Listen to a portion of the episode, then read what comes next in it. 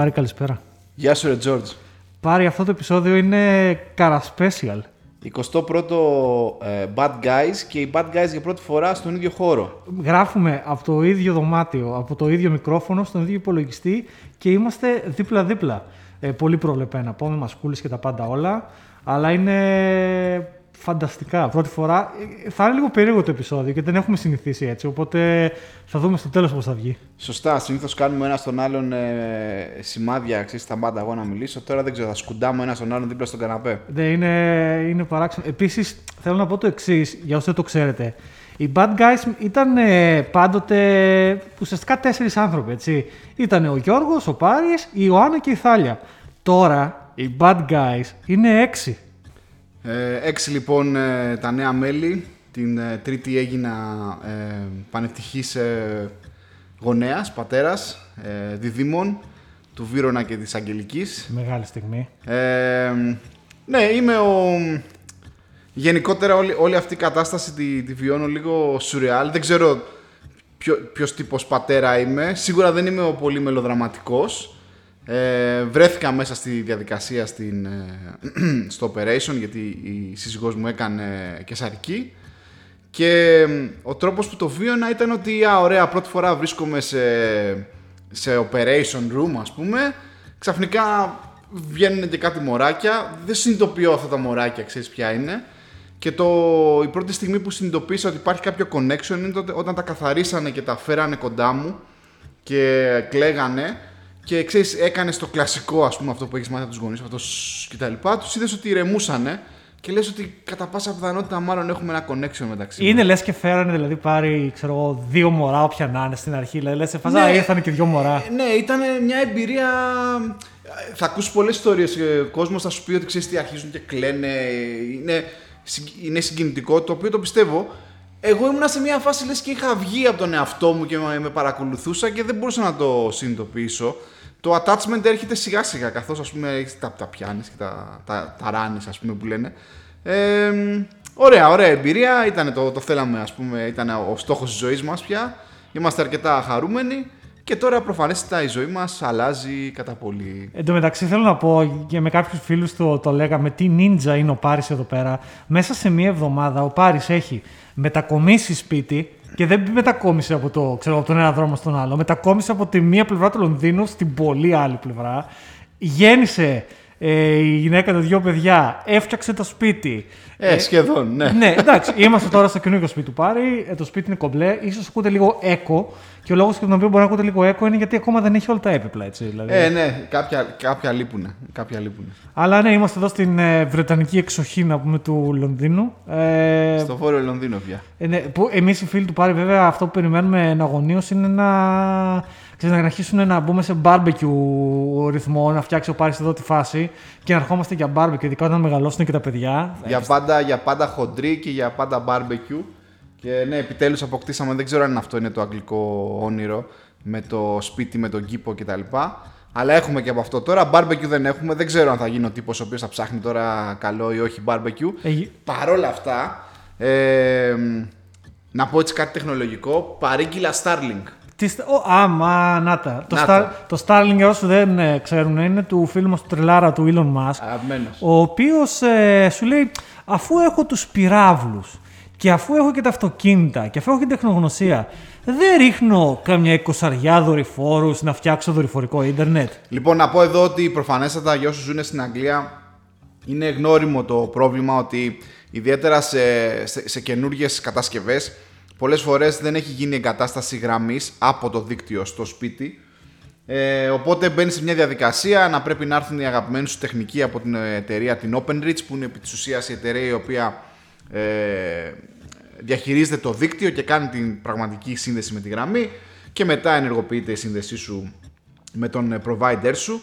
Ε, εδώ πέρα λοιπόν που είμαι, είχα κανονίσει, ήρθε ο τυπάκος, είδε μια δυσκολία, έπρεπε ξέρω εγώ να μπει σε μια πρασιά, να ανέβει σε ένα στήλο, δεν γούσταρε, έφυγε, μου λέει θα πρέπει να ξανάρθουμε με τρακτεράκι και κάπου εκεί άρχισε και με ε, έκοβε κρύος υδρότας, γιατί προφανέστατα όταν έχεις κάνει ένα commitment σε ένα σπίτι και ξαφνικά βλέπεις ότι δεν μπαίνει η σύνδεση του, του τηλεφώνου γρήγορα, αρχίζει και σε κόβει κρύος υδρότας, ιδιαίτερα για την εποχή του work from home. Κάνουμε την προσευχή μας. Την προσευχή μας, κάνουμε έτσι τη τέτοια. Ε, ε, θέλω να ελπίζω ότι θα μπει κάπως αυτή η γραμμή.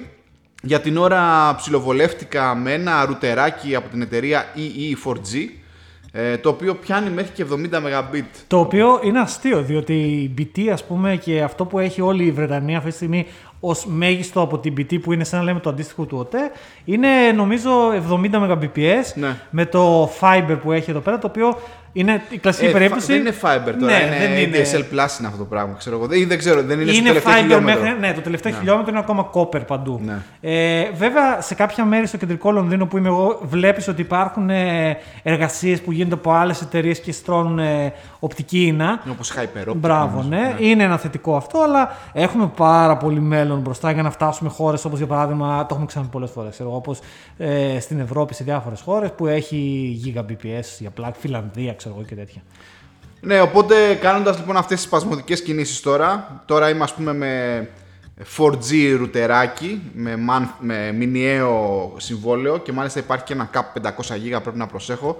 Δεν θα μπορώ να βλέπω όλα τα survival. Να μην τα βλέπω τα survival πάντα. Τους κάνει καλό και στον εγκέφαλό μου. Ε, και λέω δεν κάνω για αυτή την προ, προπληρωμή να δηλώσω το ενδιαφέρον μου. ογδόντα εννέα λίρες λοιπόν μας ζητάει ο κύριος Μάσκ, ενενήντα δολάρια επί της ουσίας. Δεν ξέρω κατα... πότε θα ενεργοποιηθεί, πότε θα αρχίσουν. Υπάρχουν κάποιοι άνθρωποι στην, στην Αγγλία, σε κάποιες περιοχές που έχουν λάβει τα... τον εξοπλισμό, ουσιαστικά ένα δορυφορικό πιάτο, με ταχύτητες γύρω στα εκατόν πενήντα μεγαμπιτ, κάπου εκεί πέρα. Έχω πολύ μεγάλη περιέργεια να δω πώς θα είναι το latency σε αυτά, γιατί στην πραγματικότητα το μεγάλο θέμα με τους δορυφόρους και με όλα αυτά είναι ότι το σήμα για να πάει και να έρθει και να γυρίσει έχει ένα αρκετά μεγάλο latency, το οποίο δεν είμαι σίγουρος ότι είναι πρόβλημα όταν βλέπεις ένα βιντεάκι στο YouTube, αλλά ίσως αποτελεί πρόβλημα π.χ. άμα παίζεις παιχνίδια ή άμα κάνεις εγώ ένα video conference, ας πούμε, mm. και εκεί μπορεί να αποτελεί ένα θέμα. Αλλά αν θα το βάλει κάποιος πρώτος θα το πάρεις. Οπότε έχω μεγάλη περιέργεια να δω τι θα γίνει με αυτό το θέμα. Και εγώ έχω μεγάλη περιέργεια γιατί είναι το μεγάλο μου backup plan βασικά. Και μιας και υπάρχει και κήπος και τα λοιπά, νομίζω θα, θα προσπαθήσω να βολευτώ κάπου και να, αυτό το πιάτο ας πούμε να, να πιάνει. Ε, θα δούμε βέβαια από ό,τι λένε στο site mid twenty twenty-one. Βέβαια αυτό που διάβαζα είναι ότι η Starlink γιου κέι έχει πάρει την αντίστοιχη άδεια εδώ πέρα από τον ε, το, ε, regulator. Το regulator, την Ofcom, ε, για, να, ε, για να κάνει πια μαζική πώληση αυτού του service, γιατί ήθελε άδεια. Και παράλληλα διάβασα ότι και η ίδια η Amazon με, ένα, με μια αντίστοιχη εταιρεία η οποία έχει δορυφόρους, τέλειους, τέλους, δεν θυμάμαι ναι, το τέλος, όνομά τους, ε, η ίδια η Amazon θα κινηθεί πάρα πολύ γρήγορα να σου προσφέρει αυτό και θα πάμε δηλαδή σε φάση Amazon Prime, ναι, ε, ναι, ναι. Τα παίρνεις όλα από εμάς, αγοράζεις τα πάντα από εμάς, παίρνεις και το ίντερνετ. Holistic, holistic solution. Είναι τρομακτικό το μεταξύ, γιατί ξέρεις, αυτό με το Amazon Prime, το ξεκινάς το Prime γιατί λες, οκ, okay, μαλακία, πληρώνω τόσα πολλά λεφτά για τις μεταφορές κτλ. Και βρίσκεις τον εαυτό σου ότι ξέρεις τι. Α, μπορώ να βλέπω και ταινίες, αν έχω και saving space για, το, για τις φωτογραφίες και λες, α, κοίταξε να έχει και τη μουσική. Βέβαια αυτά τα services αντιστοίχως δεν είναι εξίσου καλά τα product, κατά τη γνώμη μου, όπως είναι για παράδειγμα το Spotify, π.χ. το Amazon Music δεν έχει το social aspect του Spotify, το Google Photos θεωρώ ότι είναι ανώτερο, αλλά είναι Google, οπότε δεν ξέρω εγώ, οκ. Okay. Ε, είναι ένα θέμα. Ε, αλλά παρόλα αυτά τα έχει όλα σε ένα. Τώρα, αν φτάσει σε ένα σημείο. Χώρια που να πω και το εξής, έχει το σούπερ μάρκετ πλέον το Amazon στην, στην Αγγλία. Τα κάνει deliver με τη μία. Δηλαδή, μέσα σε τρεις ωρίτσες είναι έτσι. Πόρτα σου. Και, και εγώ την ίδια πορεία είχα, είχα ξεκινήσει. Δηλαδή, ξεκίνησα ε, ως Amazon χρήστης. Μετά ουσιαστικά λέμε εντάξει, δεν κάνουμε και το Prime να μας έρχονται τα καταναλωτικά αγαθά πιο γρήγορα. Μετά είπαμε εντάξει, να μην δοκιμάσουμε και το σούπερ μάρκετ. Δεν μου άρεσε τόσο πολύ το service, γιατί χρησιμοποιούσα το κάτω. Παρ' όλα αυτά, πριν από ένα χρόνο έκανα το switch στο Amazon Photos, γιατί είχα κουραστεί πια με το Google Photos και τις αλλαγές που κάνανε. Δεν είναι τόσο ραφιναρισμένο σαν service, mm. αλλά εγώ ένα backup θέλω να κάνω ουσιαστικά από τις φωτογραφίες κτλ. Ε, τώρα θα δούμε. Τι, τι να πω, ελπίζω σε κάποιους μήνες να έρθει αυτό το πιατάκι του Elon Musk ε, και να δούμε τι παίζει. Το σημαντικό θα είναι για μένα να δημιουργηθεί ένας ανταγωνισμός, όχι μόνο στις εταιρείες αυτές που θα δίνουν το δορυφορικό ίντερνετ, που προφανώς είναι σημαντικό γιατί θα, θα δημιουργήσει έτσι ανταγωνισμό στις τιμές, αλλά ταυτόχρονα να δημιουργήσει έτσι έναν ανταγωνισμό και στις εταιρείες που προσφέρουν το κανονικό το ίντερνετ με fiber κτλ. Και, και ουσιαστικά να γίνουν αναβάθμιση των, ε, των υποδομών. Και του δικτύου, έτσι. Βεβαίως. Ναι. Κάτι που η Αμερική, διαβάζω τώρα σε πολύ πρώιμο σημείο, ε, ο, ο Τζο Μπάιντεν ξεκίνησε να κάνει ένα μεγάλο έτσι, ε, push, ας πούμε, να υπάρξει ε, communal internet ε, για όλους, ε, fiber σε κάθε σπίτι. Και να πω την αλήθεια, είναι κάτι πάρα πολύ ενδιαφέρον, γιατί το ίντερνετ, και εσύ το είπες αυτή τη στιγμή, δηλαδή η μεγάλη σου αγωνία, μετά, ας πούμε, προφανώς από την υγεία της οικογένειάς σου και να πάνε όλα καλά με τη μετακόμιση κτλ., ήταν να μπει το ίντερνετ. Και είναι, σαν, είναι στο ίδιο επίπεδο που λες, ναι, ρε παιδιά, πρέπει να έχουμε φως. Αλλιώς... Ναι, και νερό, ναι, ακριβώς. Ναι, είναι φως, νερό, ίντερνετ. Δηλαδή, αλλιώς τι, τι κάνουμε, ας πούμε. Ακριβώς. Ε, δεν σου κρύβω ότι ακόμα και αν πάει εντελώς λάθος η όλη φάση και μπλέξουμε με, την, με τους, εδώ πέρα τους μάστορες και δεν θέλουν να περάσουν, ξέρω εγώ, σε αυτό το στήλο ε, κάποιο καλώδιο. Ε, από ό,τι φαίνεται αυτή η φάση με το ρουτεράκι, το φορ τζι στο unlimited data plan του, ας πούμε, ε, θα είναι ουσιαστικά η δεύτερη, το, το backup plan μου. Και το αστείο είναι βέβαια να πω για όσους το ξέρουν ότι η ι ι που λέει ο Πάρης ε, ουσιαστικά είναι εταιρεία της μπι τι. Δηλαδή ναι. Η μπι τι εξαγόρασε την ι ι και επίσης το πολύ ενδιαφέρον έτσι, πράγμα που συμβαίνει είναι ότι Ε, όλες οι εταιρείες στην Αγγλία και φαντάζομαι και σε άλλες μεγάλες πρωτεύουσες ε, φτιάχνουν το φάιβ τζι δίκτυο. Και ναι, το... αυτοί έχουν εδώ πέρα, είναι από τις λίγες, ναι. Και το θέμα είναι ότι αν με το φορ τζι παίρνεις εξήντα πέντε Mbps, τα οποία είναι ήδη περισσότερα από, από ότι... αυτά που θα δώσει στη γραμμή τώρα, αν μπει με το καλό. Ναι. Ακριβώς. Το φάιβ τζι θα μπορεί να σου δίνει κατά αυτόν τον τρόπο τα διπλάσια και τα τριπλάσια. Ναι, και τότε απλά θα κάνεις switch. Ακριβώς. Δηλαδή, τι νόημα υπάρχει, ειδικά άμα έχεις ένα συμπαθητικό coverage, ας πούμε, στην περιοχή που είσαι, ναι. ε, δεν υπάρχει κουβέντα, νομίζω. Τέλος πάντων, παιδιά, άγχος, ας πούμε, ελπίζω να. Είναι, είναι, μετά τη γέννα ήταν το δεύτερο μεγαλύτερο μου άγχος. Και να πω ότι το καταφέρουμε αυτή τη στιγμή και γράφουμε επεισόδιο, παιδιά, είναι. Εκπλησσόμεθα κι εμείς οι δύο, βασικά. Ναι, δηλαδή... γιατί σήμερα, να, να είναι καλά, ο Τζόρτζ είχε προσφερθεί να έρθει να βοηθήσει το φίλο του να μείνει στο σπίτι, γιατί θα έπρεπε να πάω στο νοσοκομείο. Αλλά τελικά είμαστε ακόμα εδώ, περιμένοντας κάποιο τηλέφωνο. Ε, και είπαμε εντάξει. Και μάλιστα είναι και συγκινητικό για μένα, γιατί τώρα ηχογραφούμε στο Audacity, που ήταν και το εργαλείο το οποίο χρησιμοποιούσα όταν έκανα παλιά το Papocast. Βέβαια δεν θα ήθελα ποτέ να επιστρέψω σε όλη αυτή τη διαδικασία, στο κόψε, ράψε κτλ. Αλλά κοίτα να δεις. Τώρα ε, να πούμε κιόλας, να κάνουμε εδώ και μια πάσα, ότι έχουμε σπαστεί πάρα πολύ Α, με ναι. την υπηρεσία που χρησιμοποιούσαμε μέχρι τώρα, έτσι. Ναι, ναι. Ε, αυτό ήταν ένα θέμα το οποίο συμμακολουθείτε και στο Twitter, μάλλον το είδατε αυτό. Αλλά μέχρι στιγμής γράφαμε σε μια υπηρεσία που λεγόταν. Screencaster. Ναι. Ε, από την οποία φύγαμε.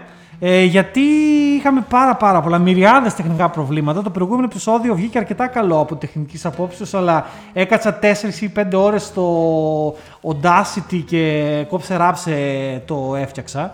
Ε, γιατί χάσαμε σαράντα λεπτά από τον ε, ήχο του Πάρη. Ναι. Ε, και τέλος πάντων, anyway, το σταματήσαμε αυτό. Θα γυρίσουμε πίσω στο Zencaster που ήμασταν ναι. στην αρχή. Ε, δεν είχαμε κάποιο ιδιαίτερο πρόβλημα. Okay, το interface του ήταν μια χαρά. Τώρα έχουν βάλει και βίντεο, μαθαίνω. Ε, ο φίλος μας ο Θέμος ο Κάλλας το χρησιμοποιεί για το δικό του το podcast. Ε, δηλαδή δεν είναι ότι είναι κάτι το οποίο είναι άγνωστο. Νομίζω και ο Ανδρέας με το The Unexpert Review τον είχαμε πείσει να το χρησιμοποιήσει. Μπράβο. Και τους πήραμε στο λαιμό μας όλους.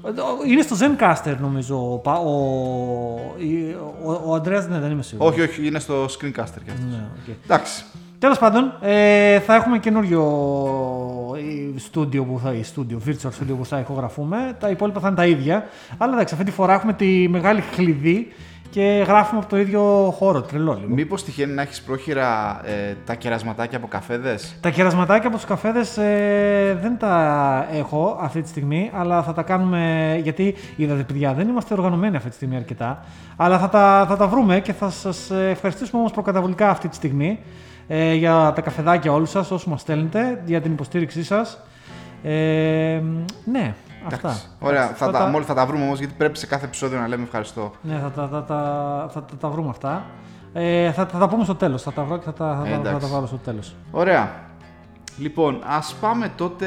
Να πάμε στο πρώτο θέμα, Πάρη. Ναι, να πω ότι πάλι εδώ πέρα την παραγωγή της εκπομπής την έχει αναλάβει ο, ο Γιώργος, μιας και εγώ, παιδιά, δεν μπορούσα να ετοιμάσω. Μόνο τον πόνο μου θα έλεγα για, το, για το ίντερνετ, για τη μετακόμιση και για τα γεννητούρια. Αλλά το, το, το, κυρίως, το, το κυρίως μενού για σήμερα είναι πάλι υπό την επιμέλεια του Γιώργου. Βέβαια, να πω την αλήθεια, το πρώτο θέμα που θέλω να συζητήσουμε, βέβαια, ε, μπορεί να το φέρνω εγώ στο τραπέζι, αλλά είναι δικό σου θέμα, έτσι.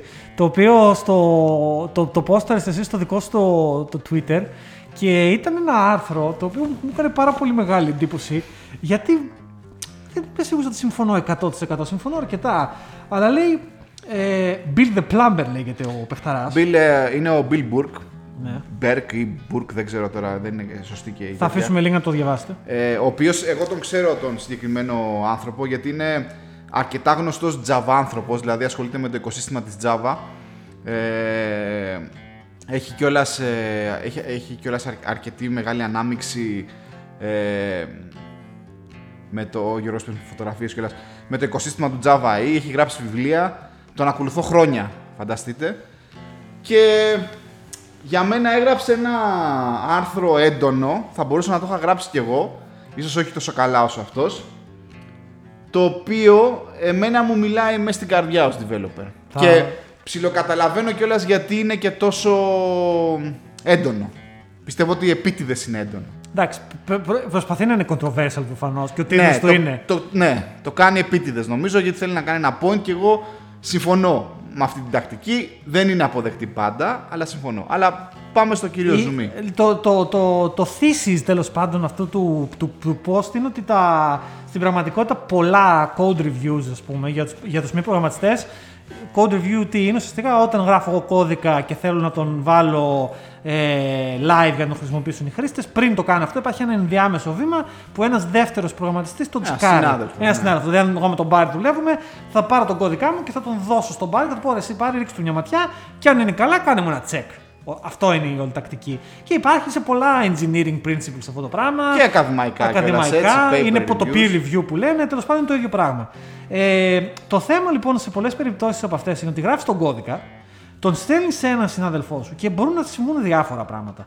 Το πρώτο και το πιο σύνηθες πράγμα είναι ο συνάδελφος να μην ενδιαφέρεται και τρομερά. Με αποτέλεσμα αυτό που θα συμβεί είναι ότι δεν το κοιτάει ποτέ τον κώδικα και μένει σε, ένα, σε μια κατάσταση.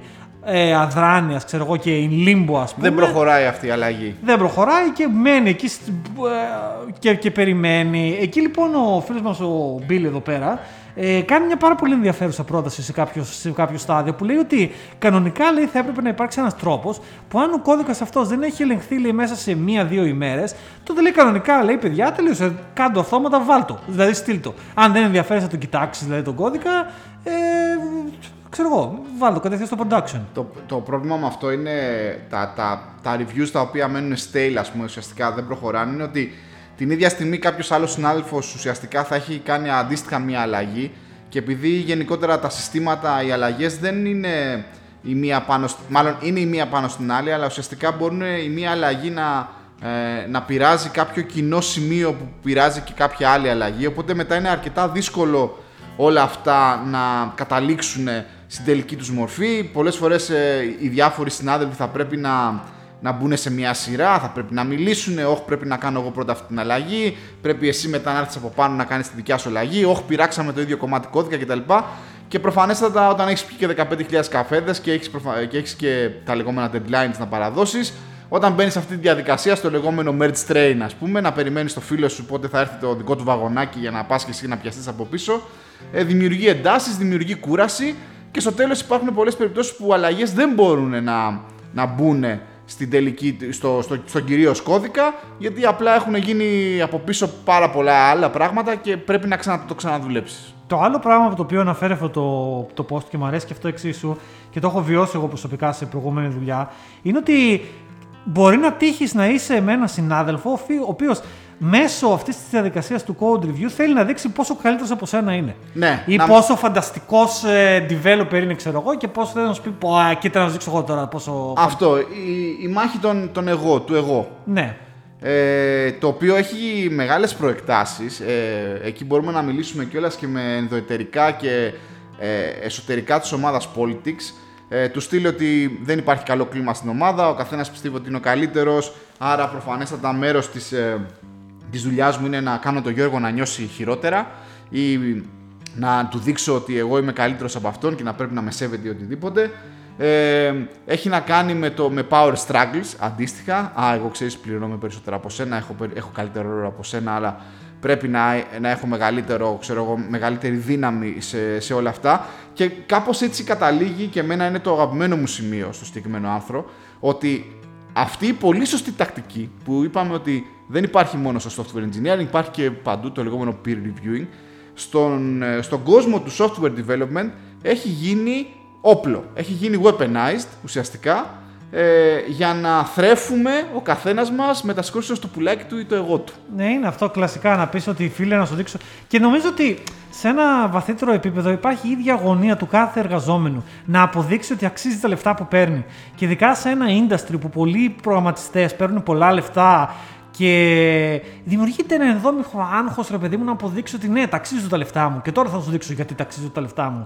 Γιατί θα σου βρω, ξέρω εγώ, οτιδήποτε υπο, υποκειμενικό πράγμα θεωρώ ότι είναι λάθος. Και το αστείο γενικά με το προγραμματισμό είναι ότι στην πραγματικότητα η δουλειά που κάνουμε είναι να λύνουμε προβλήματα με δημιουργικό τρόπο. Δεν υπάρχουν σε όλα τα προβλήματα μία λύση. Ναι, ναι. Υπάρχουν πάρα πολλές λύσεις και είναι τελείως υποκειμενικό υπό ποιο πρίσμα θα τη δεις αυτή τη λύση και να πεις αν είναι καλή ή όχι. Ε, και εκεί δημιουργούνται, δημιουργούνται όλες οι εντάσεις. Τώρα, αυτό το άρθρο προφανέστατα ε, ε, ξεκίνησε πολλές συζητήσεις στην κοινότητα, σε μικρότερες κοινότητες. Γενικότερα έχει συζητηθεί πολύ. Ε, Εγώ βλέπω δύο τάσεις συζητήσεις αυτές και δεν θέλω να είμαι έτσι αρνητικός. Ε, υπάρχουν πάντα αυτοί οι φίλοι και συνάδελφοι οι οποίοι ε, είναι οι καλοπροαίρετοι, οι, δεν ξέρω, μάλλον δεν έχουν, ή έχουν πιο ήρεμα νεύρα ή οτιδήποτε και σου λένε ότι είναι υπερβολικό όλο αυτό το άρθρο, είναι μια, μια πάρα πολύ καλή τακτική κτλ. Εγώ την ακούω αυτή την άποψη, παρόλα αυτά πιστεύω ότι δεν είναι ρεαλιστική. Δηλαδή δεν νομίζω ότι αυτή τη στιγμή, κρίνοντας από τη δική μου καριέρα ε, και δουλεύοντας με πολλούς και διαφορετικούς ανθρώπους και σε πολλές και διαφορετικές εταιρείες ε, ταυτόχρονα, βλέπω ότι στατιστικά η μαλακία μετασχωρήσεως που γίνεται στο, στα, στα, στα, στα pull requests ή στα reviews, όλα αυτά, ε, το χάσιμο χρόνου, η, η μάχη των εγώ, ήταν με, με, με, με δικά μου στατιστικά στοιχεία, ήταν το ενενήντα τοις εκατό των περιπτώσεων. Ναι. Και ξαφνικά μπαίνω σε, σε, σε, σε, σε public, ας πούμε, κανάλια και συζητούνται και βλέπω, ξέρεις, ανθρώπους οι οποίοι λένε εντάξει, εμένα δεν μου έχει τύχει κτλ. Και λέω, δεν ξέρω, ή εγώ είμαι πολύ άτυχος, ας πούμε, στην καριέρα μου, ή μάλλον κάποιοι κάνουν αρκετό wishful thinking. Αυτό βέβαια δεν είναι ένας λόγος για να σταματήσουμε τα, τα reviews και αυτή τη διαδικασία. Παρ' όλα αυτά, και εκείνη που μου άρεσε εμένα αυτό το άρθρο, ο Bill the Plumber, λοιπόν, το λέει in your face ότι παιδιά, έχουμε πάρει μια, ένα πάρα πολύ καλό εργαλείο και από άλλα disciplines, όχι μόνο από το software engineering, και το έχουμε επιδείξει. Ναι. Έτσι. Και το έχουμε επιδείξει για λόγους που δεν, που, που, που δεν μας βοηθάνε. Μήπως τελικά θα μπορούσαμε να ζήσουμε και χωρίς αυτό, γιατί κάποτε δεν υπήρχαν κι αν όλα αυτά, έτσι. Να πω βέβαια εγώ σε αυτό το σημείο ότι εντάξει, το θεωρώ ακραίο προφανώς. Θεω, θεωρώ ότι είναι πάρα πολύ χρήσιμο το code reviewing, ωραία. Αυτό που θεωρώ ότι θέτει ένα ενδιαφέρον ερώτημα αυτό το άρθρο είναι ότι ναι, ρε φίλε, αλλά πρέπει να υπάρχουν κάποιες δικλείδες ασφαλείας για να σε προστατεύσουν από ανθρώπους οι οποίοι δεν είναι diligent, ας πούμε, με την όλη διαδικασία ή πάνε να παίξουν εγωισμό κτλ. Ε, πριν μερικές μέρες έγραψα στο προσωπικό μου το Twitter μια ερώτηση, ε, στην οποία αναφερόμουν σε ένα συμβάν που μου συνέβη σε μια από τις εταιρείες που δούλεψα και έλεγε ότι. Ένα από τα feedback που είχα πάρει από έναν συνάδελφο είναι ότι στα code reviews που κάνω εγώ ε, είμαι καλός, λέει, στο να προσέχω συγκεκριμένα λάθη σε individual lines εγώ, και σε functions κτλ. κτλ. Αλλά λέει αυτός ο συνάδελφος θα περίμενε από κάποιον άνθρωπο, λέει, ε, σαν και εμένα, να κάνω, λέει, και suggestions όσον αφορά το, την αρχιτεκτονική, τη συνολική, ας πούμε, της λύσης. Το οποίο, να πω την αλήθεια, κάποιοι φίλοι μας από κάτω θέτουν κάποια ενδιαφέροντα arguments, ας πούμε. Ε, νομίζω ότι το consensus των ανθρώπων που με ακολουθούν και σε ακολουθούν είναι ότι, εντάξει ρε φίλε, για να κοιτάξω και συμφωνώ μαζί τους βασικά, ότι για να σου κάνω σχόλιο για την συνολική αρχιτεκτονική του συστήματος, πρώτον το θεωρώ κατά βάση ότι δεν είναι productive. Δηλαδή τι θα σταματήσω όλο το, το, το πράγμα ναι, για... για να θεωρήσουμε ναι. Ναι, ιδιαίτερα σε κάτι που έχει χιλιάδες γραμμές κώδικα. Ναι, δηλαδή είναι, είναι, είναι γελίο, έτσι. Και, και, και στην τελική πολλές από τις λύσεις που προσφέρουμε, τι αρχιτεκτονική. Ουσιαστικά είναι σαν ένα, ένα γιγάντο μπετόνι και να τρέχει νερό και απλά κλείνει την τρύπα. Δηλαδή, οκ. Okay. Δηλαδή μπορείς να συζητήσουμε πώς την έκλεισε την τρύπα, αλλά πρέπει να κλείσουμε την τρύπα και μετά να την κάνουμε αυτή την κουβέντα. Ε, αυτός ο συνάδελφος είναι να την κάνουμε την κουβέντα πριν κλείσουμε την τρύπα. Δηλαδή. Βασικά ήθελε να, να σταματήσουμε τη διαδικασία, να βρούμε την βέλτιστη θεωρητική λύση. Και μετά να το κλείσουμε. Και ένα παράδειγμα, μου αρέσει μια απάντηση που μας έδωσε ένας, μου έδωσε ένας φίλος εδώ στο Twitter, ο Άρτζι ο Γούναρης, ο οποίος λέει ότι Είχε περίπτωση σε ένα open source project αυτό, το οποίο είχε ένα, ένα, ένα code review open για ενάμιση μήνα σχεδόν, το οποίο πήρε πάρα πολύ feedback κτλ. Και, και προσωπικά σαν engineer τον έκανε να κάνει grow πάρα πολύ. Γιατί έμαθε πάρα πολλά πράγματα, το οποίο είναι φανταστικό, έτσι. Και ήταν τρομερή ευκαιρία για τον Άρτζη και για οποιοδήποτε τέλος πάντων τύχει αυτό το πράγμα να πέσει σε ένα τέτοιο review και να μάθεις πάρα πολλά πράγματα. Ε, και, αλλά η διαφορά εντάξει, ρε παιδί μου, ότι το context πάλι, πώς λέμε, δηλαδή είναι. Ότι αυτό ήταν ένα open source project, δεν ήταν κάτι στο production που είχε πάρει φωτιά και ήθελε φτιάξιμο. Και ξέρεις, υπήρχε αυτό το περιθώριο να συμβεί, ήταν ένα καινούριο πράγμα που δεν ήταν βιαστικό. Οπότε, για να παίξω λίγο το δικηγόρο του διαβόλου εδώ πέρα, θα πω ότι ανάλογα το context. Αν μιλάμε για μια εταιρεία και ένα σύστημα το οποίο είναι στο production και θέλει λύση κτλ., τότε, τότε εντάξει, ε, πρέπει να είμαστε γρήγοροι. Αν όμως μιλάμε για κάτι το οποίο δεν είναι απαραίτητα.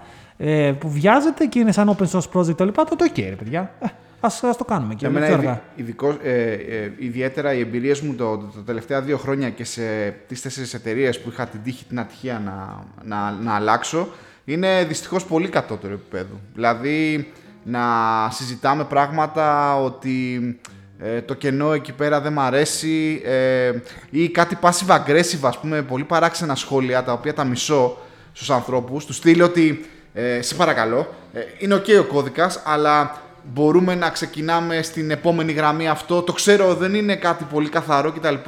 Αλλά λέει, ε, θα αισθανθώ καλύτερα το βράδυ, θα πάω να κοιμηθώ άμα δεν το σκέφτομαι. Ρε με λέει, να μην πω τώρα. Ρε φίλε, άμα έχεις τόσο μεγάλα προβλήματα που ας πούμε σκέφτεσαι τον κώδικα στο σπίτι σου όταν είσαι με τα παιδιά σου και τη γυναίκα σου, ας πούμε, αν είναι μια γραμμή ή όχι κτλ. Μάλλον έχεις πολύ βαθύτερα προβλήματα, ας πούμε, από όλο αυτό. Τέλος πάντων, αυτές είναι απλά χαζές δικαιολογίες, passive aggressive πράγματα, τα οποία δεν ξέρω, εγώ έχω δει πάρα πολύ εκεί έξω. Δηλαδή, υπάρχει πολύ προβληματικός κόσμος και γενικότερα λυπάμαι για, το, για την τέτοια, για, την, για το επάγγελμά μας.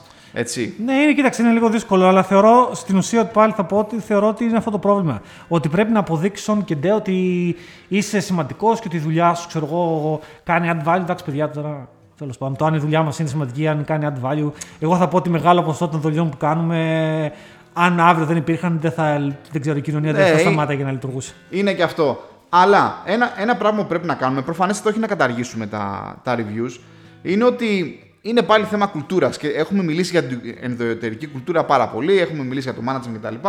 Αλλά τώρα έχουμε να κάνουμε ουσιαστικά με τα dynamics μεταξύ συναδέλφων, ναι. ομοίων, έτσι. Ναι. Νομίζω ότι αυτό που μπορούμε να κάνουμε είναι ότι δεν λύνεται εύκολα το πρόβλημα της κουλτούρας, αλλά αν ο καθένας μας, έτσι, καθώς μπαίνει σε αυτή τη διαδικασία, κάνει ένα βήμα πίσω, πάρει μια ανάσα, πει, ωραία, πώς μπορώ να είμαι λιγότερο μαλάκα σε αυτή τη διαδικασία, να, να μην πω αυτά που λέω πάντα, να είμαι πιο, όχι ευγενικός, να είμαι πια, πιο to the point και αν δεν χρειάζεται να πω κάτι, να μην πω κάτι. Ναι.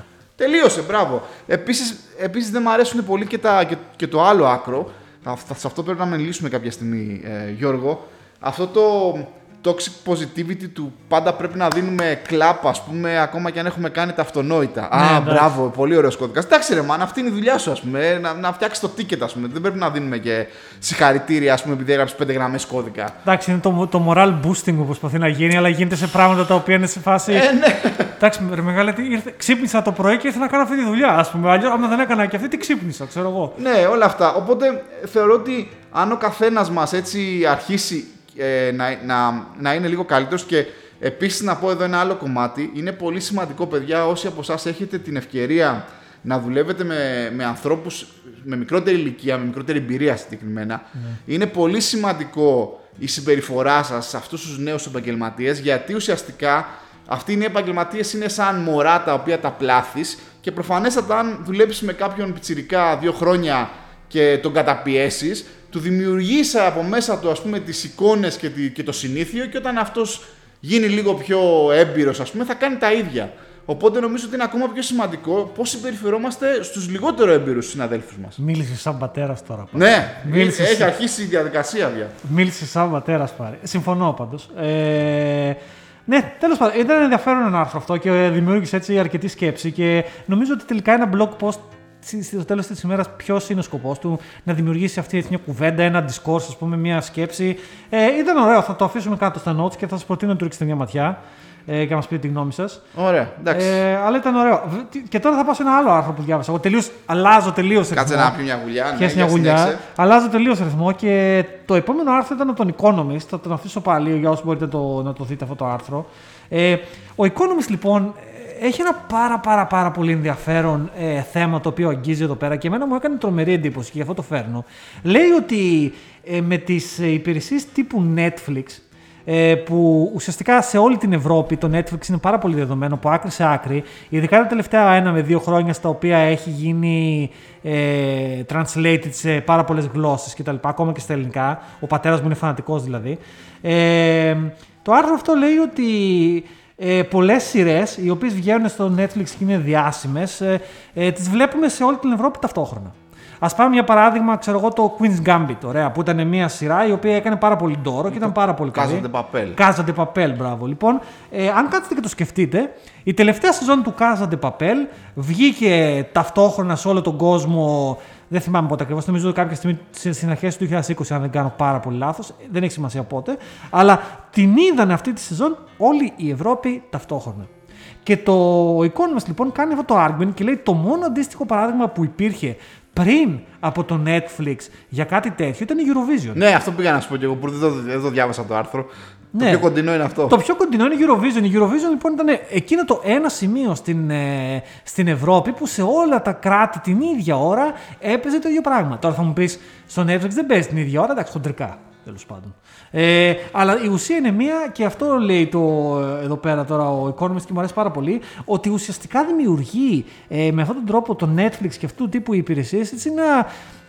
ένα strengthening, μια δυνάμωση της κοινής μας κουλτούρας σαν Ευρωπαίους. Και ουσιαστικά ένα από τα πράγματα τα οποία είπαν ένας, ένα από τους πρώτους ανθρώπους που δημιούργησαν την Ευρώπη και το αναφέρουμε στο άρθρο, που διαφεύγει το όνομα, θα με συγχωρέσετε, έλεγε ότι ουσιαστικά για να δυναμώσει αυτό το ευρωπαϊκό επιχείρημα και αυτό το όραμα για να γίνει αυτό που πραγματικά θέλει να γίνει, πρέπει η κουλτούρα... να το, η κοινή κουλτούρα μας να έρθει να δέσει και να γίνει πιο ισχυρή. Και ουσιαστικά αυτό αναφέρει, ότι επειδή το βλέπουμε την ίδια στιγμή τη, αυτά τα, τα έργα, ε, ουσιαστικά δημιουργεί αυτή την κοινή κουλτούρα. Και το βρήκα πάρα πολύ ενδιαφέρον αυτό το άρθρο. Το αφήσω πάλι το link για όσοι μπορείτε ξανά να το διαβάσετε. Δεν ξέρω αν έχει paywall, αλλά είναι ένα πάρα πολύ ενδιαφέρον έτσι, θέμα. Δεν ξέρω, το, το νιώθεις γι' αυτό. Συζητάς με φίλους από την Ελλάδα για κοινές σειρές που έχετε δει στο Netflix κτλ. Ναι, ε, ναι, εδώ συζητάς με τους γονείς σου. Ναι, ναι. Α, ξέρω εγώ τι, τι έχεις να μου προτείνεις, αυτό είδες, ε, είδες το άλλο. Βέβαια, είπες τώρα Eurovision και Netflix και με έκανες να θυμηθώ μια καμένη ταινία, μια κομμωδία που έχει βγει πριν από έξι μήνες στο παραγωγή του Netflix με τον Will Farrell που λέγεται Eurovision, The Song of Fire and κάτι τέτοιο. Παιδιά, αν τη δείτε, αν σας αρέσουν λίγο καμένα και, ο, και το παράξενο χιούμορ του Will Farrell, είναι για το, με ένα ζευγάρι το οποίο πάει στη Eurovision. Ε, έχει πλάκα.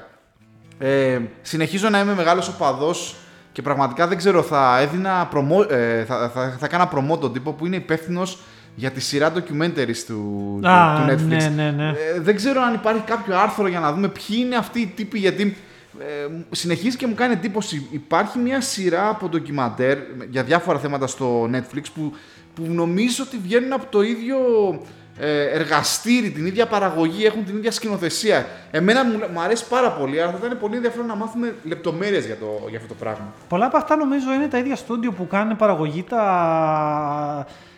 αυτά τα ντοκιμαντέρ του μπι μπι σι και με, με τα, τα Nature και τα λοιπά, και νομίζω ότι ουσιαστικά απλά το Netflix έχοντας περισσότερα resources πλέον και περισσότερο ε, χρήμα ε, έχει μεγαλύτερο access σε αυτά τα στούντιο και σε αυτές τις πολύ καλές δουλειές.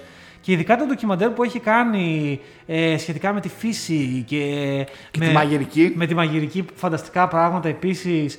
Και έχει ουσιαστικά καταφέρει και έχει κάνει attract, ας πούμε, δημιουργούς πολύ αλφα κατηγορίας. Ναι, ναι, ναι. Και είναι φανταστική δουλειά που κάνουν και είναι κάτι το οποίο ξανά. Δηλαδή, ένας Έλληνας, ένας Άγγλος, ένας Γερμανός και ένας Γάλλος τα βλέπουν ταυτόχρονα, ας πούμε. Δηλαδή, έχουν κοινά θέματα. Είναι αστείο ότι μιλάω με τον πατέρα μου, ας πούμε, και ξέρεις, Ο πατέρας μου έχει πάθει σοκ με το Netflix. Έτσι. Του έχω δώσει το Netflix και εδώ και κάνα χρόνο και νομίζω ότι αυτή τη στιγμή παίζει να έχει δει ό,τι σειρά έχει βάλει το Netflix. Δεν είναι απίστευτο. Καλά, και, και εγώ έχω κάνει συνδρομή για τους δικούς μου εδώ και, και χρόνια. Ναι, είναι, είναι τρομερό. Και βλέπει, έχει δει ο πατέρας μου εκεί πέρα. Τώρα είχαμε πιάσει μια κουβέντα, ας πούμε, για το, για το designated survivor, ας πούμε. Ο οποίος μου λέει ο πατέρας μου, ξέρω, ε, μου λέει, τα έχει κάποιες τρύπες, λέει, στη, στην μπλοκή. Και κάναμε αυτή την κουβέντα τώρα. Έτσι, έτσι. Ναι, αλλά είναι ένα, είναι ένα θέμα το οποίο το βρήκα πάρα πολύ ενδιαφέρον και θεωρώ ότι ακούγεται μικρό, αλλά θεωρώ ότι είναι σημαντικό. Δηλαδή αυτές οι κοινές στιγμές τύπου Eurovision, τύπου βλέπουμε την ίδια σειρά ταυτόχρονα κτλ. Δημιουργεί κοινές κουβέντες συζήτησης μεταξύ ανθρώπων. Δηλαδή, αν κάτσεις και το σκεφτείς πόσες φορές πήγαινες στο σχολείο και έλεγες για το τι είχε παίξει το αμάν, ξέρω εγώ, ή γιατί. Ναι, ναι, ε, ναι, ναι. Ή, ή διάφορα άλλα τέτοια πράγματα. Η μουσική, ας πούμε, ακόμα ακόμα κτλ. Δηλαδή, αυτά νομίζω είναι σημαντικά πράγματα που δεν φαίνονται, αλλά δημιουργούν μια κοινή κουλτούρα. Ναι. Ε, είδες κάτι θέλω να πω τώρα και μου διέφυγε. Α, ναι. Ότι ξέρεις, αυτό μπορεί να έχει και το. Μπορούμε να δούμε ίσως και την άλλη όψη του νομίσματος, ότι αυτό μπορεί να γίνει και επικίνδυνο, έτσι, γιατί ουσιαστικά αυτή η, αυτή η δυνατότητα να κάνεις και να, να επηρεάζεις την ε, παγκόσμια κουλτούρα ή τις εθνικές κουλτούρες, ας πούμε, ε, ε, ταυτόχρονα, θα μπορούσε να είναι και, ξέρεις, κάτι αρνητικό ή κάτι επικίνδυνο. Υπάρχουν. Φαντάσου να μας, ε, το Netflix να ήταν, ας πούμε, όπως και υπάρχουν πολλές υπηρεσίες, ε, μια υπηρεσία τεράστια η οποία να μας... Ε, δίνει μόνο σκουπίδια. Εντάξει, κοίταξε. Υπά... Υπάρχουν αυτά, αυτά, λέγονται, αυτά λέγονται κρατικά κανάλια, αλλά. Ε, ναι, κοίταξε να δεις. Ε, υπάρχουν φωνές οι οποίες λένε ότι. Και το λέει και το άρθρο. Ότι συνεχίζει το Netflix να είναι αμερικανοκεντρικό. Και υπάρχουν πάρα πολλοί άνθρωποι μέσα στην ίδια την Ευρωπαϊκή Ένωση, και το αναφέρει το άρθρο, που υπάρχουν φωνές που λένε ότι στην πραγματικότητα δεν είναι ε, τόσο ευρωπαϊκοκεντρικό ή στο, στο κοινό της Ασίας. Βέβαια, επίσης, το άρθρο αναφέρει σαν ένα πάρα πολύ καλό παράδειγμα ε, μια καινούργια γαλλική παραγωγή του Netflix που βγήκε, το Λουπέν. Α, το Λουπέν, ναι. Ε, το Λουπέν, το οποίο είναι μια σειρά πολύ ευρωπαϊκή, όπως την έχει. Δηλαδή, πραγματικά είναι καλή, με την καλή. Παρίσι, ναι, ναι. Πολύ καλή παραγωγή, βγάζει πολύ η Ευρώπη. Ε, επίσης, πριν από αυτό υπήρχε μια γερμανική σειρά που... Α, αυτό με το, με το time travel, είδες. Μπράβο, το Dark νομίζω λεγόταν. Ναι, το Dark. Το, Dark. Το Casa de Papel, το οποίο είναι... Ισπανικό. Εντάξει, δεν ήταν πολύ σοβαρή, ας πούμε. Εντάξει, τέτοια, ναι. Αλλά... Ναι. Ε, αλλά αυτό που λέει είναι ότι υπάρχουν πάρα πολλές τέτοιες ευρωπαϊκές πλέον ε, παραγωγές και το αστείο της υποθέσεως είναι ότι είναι πολύ πιο οικονομικές, ναι, σε σχέση με το Hollywood και ταυτόχρονα όμως είναι εξίσου ε, πετυχημένες. Γιατί, γιατί, ας πούμε, ακόμα και για τους, για τους Ευρωπαίους, okay, είναι κάτι το οποίο ξέρεις, θες, θες, είναι μες στην κουλτούρα σου, το βλέπεις και σε ενδιαφέρει. Αλλά ακόμα και για τους Αμερικάνους είναι κάτι το οποίο είναι η Ευρώπη, ξέρω εγώ. Να είδες κάτι διαφορετικό, κάτι το οποίο μπορεί να δημιουργήσει ένα ενδιαφέρον. Είναι ενδιαφέρον. Ε, ενδιαφέρον άρθρο και αυτό. Και μια και μιλάμε στην κουλτούρα, πάρε και είμαστε στο ίδιο στην ίδια θεματολογία. Πολύ κουλτούρα, ρε Τζόρτζ. Κάτσε να πει μια γουλιά κοκακόλα. Κάτσε να πει μια γουλιά κοκακόλα, πάρε, και όσο θα λέω για κουλτούρα. Ε, Metal Gear Solid, ε, πάρε, όταν ήσουν πιτσιρικάς, ε, είχες παίξει ποτέ, το ξέρεις. Πολύ, το, το ξέρω, είχα παίξει δύο-τρεις φορές. Ε, θυμάμαι. Δύο-τρεις φορές. Είχα προσπαθήσει να παίξω τότε, δεν θυμάμαι την έκδοση του PlayStation. Με δανεικό PlayStation τότε. PlayStation δύο, εγώ το είχα παίξει πρώτη φορά. Δεν με αφήνανε τότε να έχω PlayStation. Ναι. Ε, ήταν από τα παιχνίδια τα οποία δεν τέριαζαν στην δική μου ιδιοσυγκρασία. Πιο πολύ μου έκανε πάντα εντύπωση. Ήταν τα πρώτα παιχνίδια που είχαν αλλάξει την κάμερα. Έτσι, που έβλεπε, ουσιαστικά έπαιζε το χαρακτήρα και τον έβλεπε από πάνω. Δεν ξέρω, κάτι τέτοιο θυμάμαι. Εγώ τότε ήμουνα σε μια φάση που ήμουν λάτρης του Doom και όλων αυτών των παιχνιδιών. Και πάντα μου φαινόταν παράξενο. Ναι. Και δεν, ε, δεν, δεν είμαι πολύ ειδικός, να σου πω, George. Το, το θέμα με το Metal Gear Solid είναι ότι ανοίξει αυτή την κατηγορία παιχνιδιών που λέγονται stealth. Μάλιστα. Και... Κύριε, δεν το ξέρω. Ναι, και ουσιαστικά το όλο point του παιχνιδιού είναι να, είσαι, να κάνεις αυτά που σου ζητάει να κάνεις, αλλά να, να είσαι stealth. Ε, και για να είσαι stealth πρέπει να έχεις υπομονή.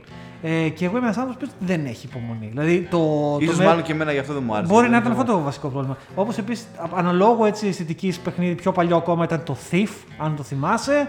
Το Hitman ήταν. Το στη... Hitman, α, ήταν, το Hitman η... ήταν κάτι που έπαιζα. Μπράβο. Λοιπόν, όλα αυτά ανήκαν σε μια κατηγορία, αλλά. Codename σαράντα επτά. Μπράβο. Έτσι. Αλλά λοιπόν το, ο, το Metal Gear Solid, μια παραγωγή του Hideo Kojima, που είναι ένας ε, Ιάπωνας ε, θρύλος ε, game developer. Ε, ήταν νομίζω πολύ cult. Και το θέμα ποιο είναι, ότι το, ο Hideo Kojima δούλευε μέχρι πάρα πολύ πρόσφατα αποκλειστικά με τη Sony. Το Metal Gear Solid γενικά ήταν ένα φανταστικό δυνατό χαρτί της Sony. Δηλαδή, πώς να σου πω, ήταν σε φάση βγαίνει η Metal Gear Solid, θα πάρω PlayStation, μόνο και μόνο. Δηλαδή, δεν τίθεται θέμα. Ναι. Και γενικά ήταν αυτή η γενιά παιχνιδιών και κονσόλες, το PlayStation δύο, το PlayStation τρία, που στηριζόντουσαν πάρα πολύ στα exclusives. Και σε έναν βαθμό ακόμα γίνεται, αλλά το Metal Gear Solid ήταν βαρχίδα.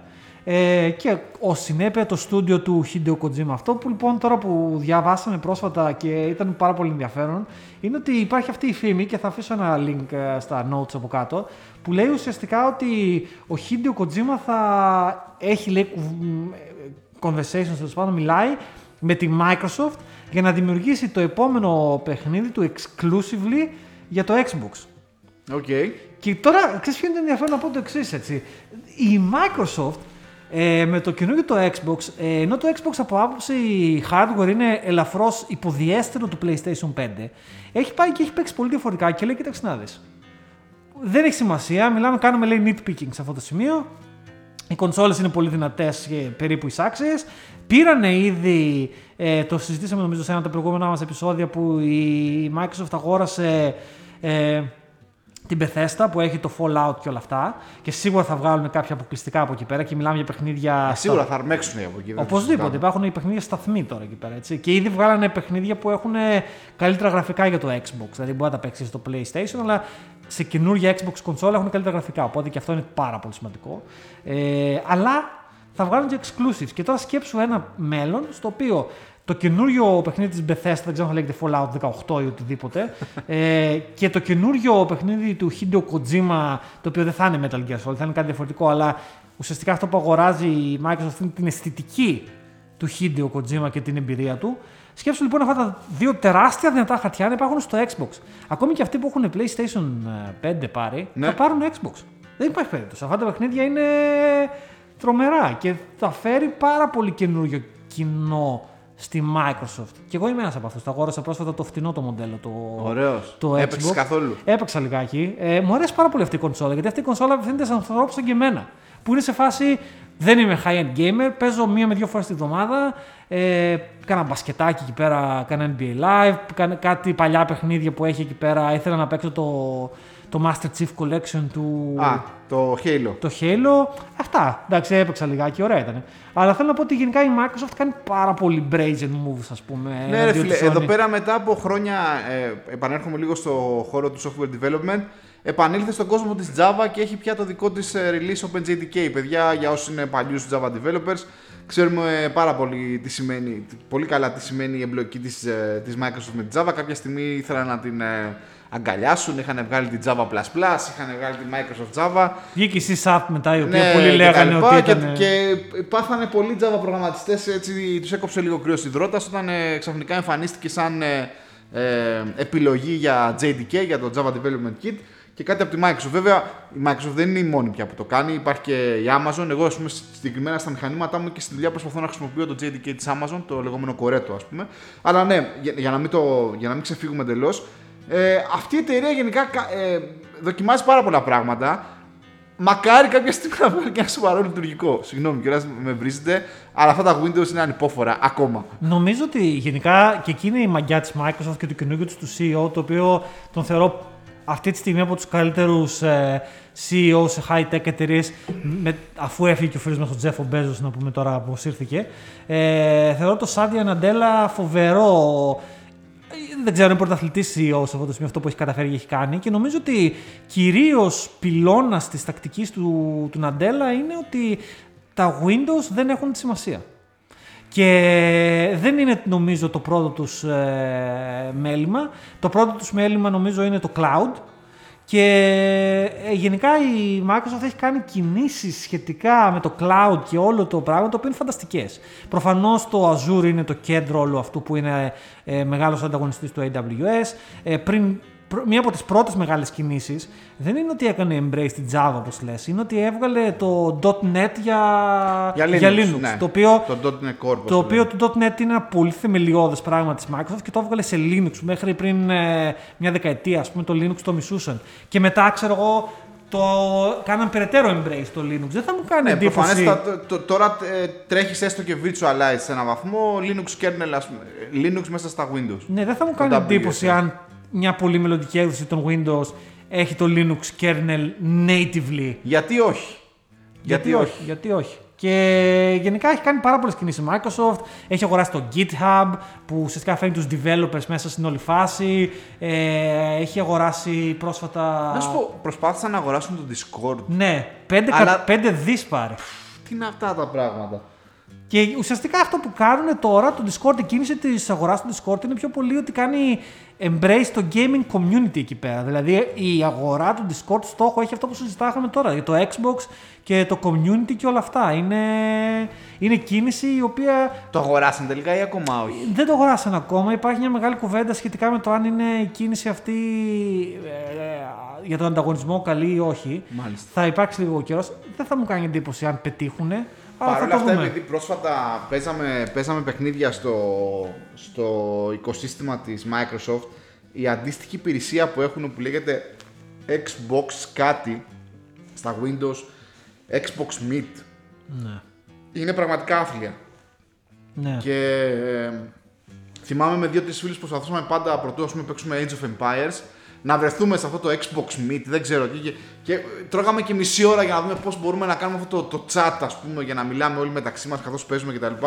Οπότε όταν ε, διάβασα ότι, ξέρεις τι, σκεφτόμαστε να αγοράσουμε τον Discord, λέω, α, εντάξει, έχει, έχει νόημα, γιατί αυτό που έχετε ήδη δεν δε δουλεύει. Ναι, είναι, είναι ένα θέμα, και γιατί λέμε για τις επιτυχίες της Microsoft, αλλά έτσι για να πούμε και για τις πρόσφατες φάση, όπως εγώ προσωπικά το συχαίνομαι, είναι αυτό το Teams το οποίο έχουν βγάλει, το οποίο δυστυχώς μεγάλη κατάρα. Το Teams είναι δωρεάν άμα μια εταιρεία χρησιμοποιεί το Outlook, που σημαίνει ότι όλες οι εταιρείες χρησιμοποιούν το Outlook, και κατά συνέπεια αρκετές εταιρείες οι οποίες είναι σε φάση δεν έχουμε αρκετά λεφτά, γιατί να πληρώνουμε το Slack, το Slack. Πάνε σε αυτό το άθλιο το πρόγραμμα το, team, το Teams, το οποίο πραγματικά είναι απίστευτο, δηλαδή είναι, είναι, είναι, είναι τρομακτικό πράγμα. Εγώ στην τωρινή δουλειά ευτυχώς, δεν ξέρω αν θα αλλάξει βέβαια, χρησιμοποιούν και τα δύο. Βέβαια από ό,τι φαίνεται οι περισσότεροι θέλουν Slack, αλλά υπάρχει και ένα Teams, το οποίο όμως ευτυχώς δεν, είναι, δεν, δεν μας το έχουν, ξέρεις, σπρώξει, ας πούμε, σαν το, ένα, το μοναδικό εργαλείο. Για να δούμε. Ναι, για να δούμε τι θα γίνει, αλλά προς το παρόν... Ε...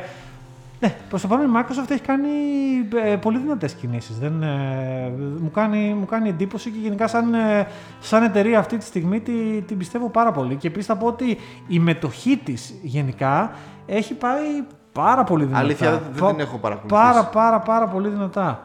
Ε, ναι, πάρα πολύ δυνατά. Ωραία, ωραία. Τα πάμε για αυτά. Έχουμε φτάσει ήδη σαράντα έξι λεπτά, κύριε. Ναι, θα είναι, θα είναι αυτό το επεισόδιο, θα είναι λίγο... Έχω τα καφεδάκια μπροστά πάρει. Ναι, παρακαλώ, να πούμε τα καφεδάκια είναι το λιγότερο που μπορούμε να κάνουμε σε αυτούς που μας κερνάνε ένα τίμιο πλαστικό καφεδάκι. Ακριβώς. Λοιπόν, ο φίλος μας ο Βαγγέλης, νομίζω είναι αυτό, ο, ο Στίκας, ε, ε, μας αγόρασε καφεδάκι και λέει, ήμουν και εγώ στο νοσοκομείο, λέει, ε, όταν γεννούσε η γυναίκα του με το δεύτερο παιδί. Ε, και είχε, ε, γενικά ήταν, είχε σε μια δύσκολη φάση, οπότε για σένα ήταν αυτό το μήνυμα. Ωραία. Ε, ευχαριστούμε. Ε, ευχαριστούμε. Ε, και ο φίλος μας ο, ο Στέλιος επίσης μας αγόρασε καφεδάκια. Σας ευχαριστούμε. Να είσαι καλά, Στέλιο. Ευχαριστούμε, Στέλιο. Ε, ναι, και, και νομίζω και ο Μάρκος. Ε, ο Μάρκος. Δεν ξέρω αν τον είπαμε την προηγούμενη φορά. Ο Μάρκος, ο οποίος έχει ένα πάρα πολύ ωραίο. Ε, να την, ένα, που, να την πολύ, πούμε. Πάρα πολύ, ε, εντάξει, μην του πάρουμε τη δόξα. Να, να, πάμε, να δώσουμε link για το thread στο Twitter του Μάρκου. Ναι. Του, ο οποίος ε, με αφορμή τον θάνατο του ε, πρίγκιπα Φίλιππου, ναι, ε, του συζύγου ουσιαστικά της τωρινής βασίλισσας της, ε, της Αγγλίας, διηγήθηκε μια αληθινή ιστορία που τους κατά τύχη του είχε μιλήσει κάποτε σε ένα έτσι ψηλό κο, κο, κομικό έτσι, συμβάν. Γενικά να πούμε ότι ο Ποθανών ε, ήταν ε, περιπετειώδης ε, μορφή. Για όσους έχετε δει το Crown στο Netflix, μια και το αναφέραμε, τον, ε, τον, τον κάνουν πάρα πολύ focus, ας πούμε, στο χαρακτήρα, ναι, ναι, του. Ναι, ήταν αλήθεια. Και γενικά το Crown σαν σειρά μου αρέσει πάρα πολύ. Πολύ ωραία, ναι. ε, Πολύ καλογυρισμένη, τρομερό casting, θεωρώ, έχουν κάνει φανταστική δουλειά. Και αναφέρονται πάρα πολύ στο Φίλιππο, σαν χαρακτήρας τι ήταν και... Εντάξει, ο Ποθανόν ήταν ε, ρατσιστής προφανώς. Ε, δηλαδή, εντάξει, δε, δε, δε, δε, γιατί λέμε τώρα πέθανε και ξέρεις, ήταν καραρατσιστής του θανατά. Αλλά εντάξει, ήταν και ένας άνθρωπος ο οποίος είναι μιας άλλης δεκαετίας, δεν δε δικαιολογεί το ρατσισμό του. Αλλά εκτός από τον ρατσισμό του και αυτή την παλαιολιθική έτσι, ε, τακτική που είχε, ήταν και σε κάποια πράγματα αστείος. Η τελευταία του εμφάνιση, έλεπα ένα βίντεο στο YouTube παρεπιπτόντως, γιατί μου το έβγαλε suggested. Και η τελευταία του εμφάνιση publicly είναι όταν βγήκε έξω από το σπίτι πέρυσι κατά τη διάρκεια του COVID και στα αριστερά του ήταν ένας φρουρός, ο οποίος ήταν λίγο λιγότερο αδύνατος. Δεν ήταν ο άνθρωπος παχής, αλλά ήταν λίγο πιο. Τσάμπι. Πιο, ήταν πιο, ναι, ήταν πιο τσάμπι, πιο έτσι πιανούμενος. Και γυρνάει και τον κοιτάει με ένα, με ένα, με ένα ύφος κάπως ιδιαίτερο και του κάνει. Ε, πρέπει να προσέξεις τη φυσική σου κατάσταση. Και, και του κάνει αυτός ο. Ε, μάλιστα, ξέρω εγώ, θα το, θα, θα το φροντίσαν και τα λοιπά. Και, και, και έφυγε, αλλά. Μέχρι τελευταία στιγμή νομίζω ότι ήταν άξιο τη τελευταία public παρουσία του, του Φίλιππου για να δείξει το, το χαρακτήρα του. Ναι, τι να πεις εδώ πέρα, η βασιλική οικογένεια συνεχίζει να είναι κάτι σαν ναρκωτικό για την αγγλική κοινωνία. Όχι τόσο ε, πλέον όσο κάποτε, βέβαια, θα έλεγα. Να σου πω την αλήθεια, αυτή η σειρά του Netflix πιστεύω τους έδωσε περισσότερο publicity. Λες και έγινε για να, για να ανεβάσει ξανά το publicity τους για κάποιο λόγο. Είναι, δεν ξέρω. Είναι ενδιαφέρουσα κουβέντα, γιατί αυτό που κάνει η σειρά ουσιαστικά, αυτό που πραγματεύεται, είναι ότι ουσιαστικά. Αυτό που λέει η σειρά είναι ότι στο βωμό του καθήκοντος, ας πούμε, οι προσωπικές τους ζωές μπαίνουν δεύτερες. Αυτό είναι το, αυτό είναι το, το κυρίως της σειράς. Αλλά ταυτόχρονα όμως δείχνει και στιγμές όπου ήταν πραγματικά κολάνθρωποι. Λυπάμαι, συγγνώμη για τη λέξη. Όχι, σε, σε συγχωρούμε. Ευχαριστούμε.